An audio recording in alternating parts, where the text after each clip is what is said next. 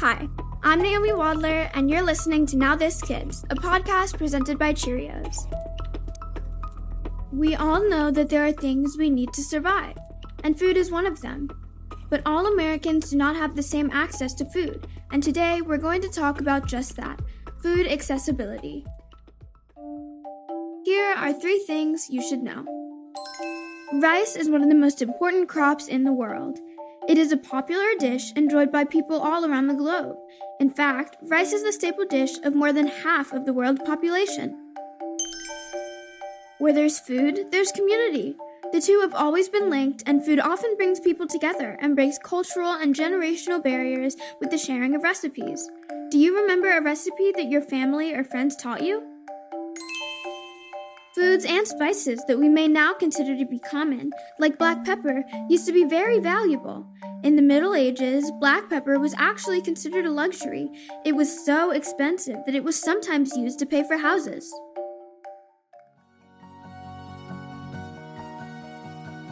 Are you hungry right now? Thinking of heading to the fridge for a PB&J or busting open a bag of chips? But what if you went to the pantry and nothing was there? Many kids and families don't have access to the food they need to grow and be healthy, and the coronavirus has only made that more difficult. This week on Now This Kids, we're going to learn about food accessibility and how you can help people who are hungry. Some people don't have to think about where their next meal will come from, but there are millions of people around the world who don't have enough to eat or any idea how they'll afford their next meal. Maybe there aren't any grocery stores in their neighborhoods, or maybe their parents are struggling to make ends meet. That uncertainty is called food insecurity, and it's becoming way too common. So, where do they turn? Luckily, activists and volunteers in communities like yours are doing everything they can to make sure that no kid goes hungry. Today, we're talking to Gabe, Riley, and Jackson Silverman. When Jackson was seven and Gabe and Riley were just five years old, they founded I Heart Hungry Kids, an organization devoted to ending childhood hunger. We talked to the Silvermans about their mission, how they formed a charity from grade school, and how we can help each other beat hunger. My name is Tiffany Silverman, and I am part of the family who runs I Heart Hungry Kids, and together we can. Uh, my name is Jackson Silverman, and I am 15 years old. My name is Riley Silverman, and I am 13 years old. Um, my name is Gabe Silverman, and I am 13. John Silverman. I'm the executive director of I Heart Hungry Kids. When I learned that there were one in four kids go hungry every weekend in Charleston County, that's 16,000 kids, which is a huge number. And our work has been trying to help lower that number. No matter what age we are, hunger is something that everybody understands on a very visceral level.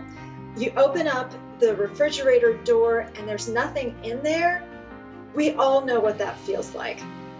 So to be able to have such a direct, hungry belly, full belly satisfaction is just, it's a wonderful feeling for us as a family. Jackson came to me and said, I want to sell t shirts and use the proceeds to help hungry kids.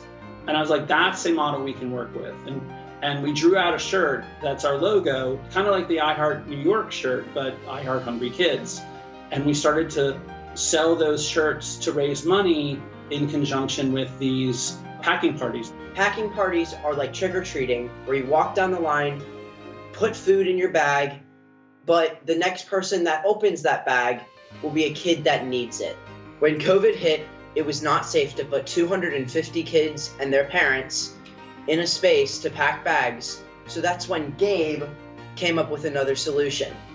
The moment I realized how bad our community needed the food during coronavirus was when I went to one of our partners and all I saw were their empty shelves. We ended up filling them up all the way to the top. And when we left, I had a full heart and I was very proud. So far, we have raised 15,000 pounds and delivered those pounds to local organizations in need. I Heart Hungry Kids has provided food for so many people through their packing parties and the initiatives they've adapted since the pandemic began. But that's not all they're doing. They're also enabling others to take action in their own communities. My favorite fundraiser was with our school lunch debt initiative called Catch Up on Lunch, where we raise money, usually through spirit nights or some other type of fundraiser, to help pay off school lunch debt at schools. Uh, we've certainly raised awareness of both kid hunger and the concept of kid volunteerism. We, have definitely raised that profile uh, both uh, locally and nationally. What we've done is paired our experience with technology and built something that anybody can go and do on their schedule themselves with our support. We tried it out locally and it's worked out really well. What people can do is they can go to fooddrives.org, they uh, sign up, they can watch videos where we'll walk them through the best ways to do neighborhood and community food drives. We work with them to identify a local small organization that could use that type of food aid.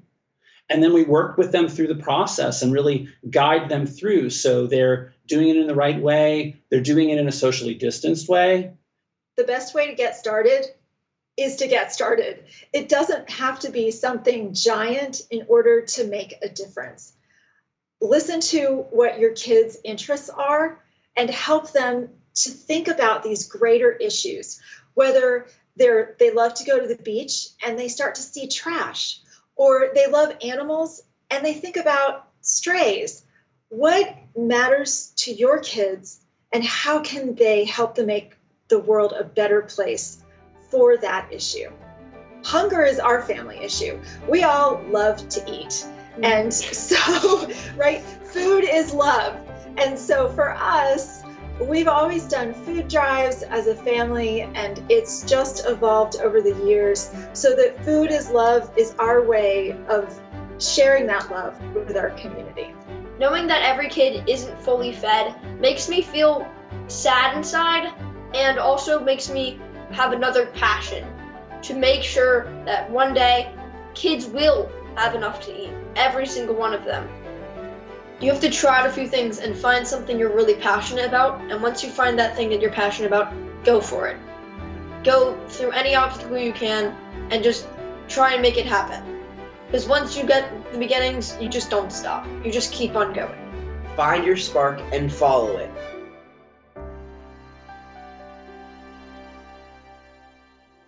The reason it's so important to support programs like I Heart Hungry Kids is because food access is essential to physical and mental growth. Sometimes unexpected things happen that make it hard to find or afford enough food for your family. For example, the spread of the coronavirus has left a lot of parents unable to work right now, which means they might have less money to buy food. Also, there are a lot of kids who depend on free or discounted school lunches for healthy meals, but the current school closures make those meals harder to come by. Some people don't even have access to grocery stores, depending on the neighborhoods they live in. And now finding stocked shelves in the few stores they do have has become a struggle. Food insecurity affects 41% of parents with kids under the age of 13.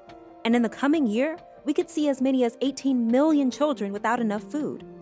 Programs that work to increase food accessibility are important because kids should be focused on their dreams, not the burden of whether they'll eat today. That's why we all need to do our part to make sure there's plenty of food to go around.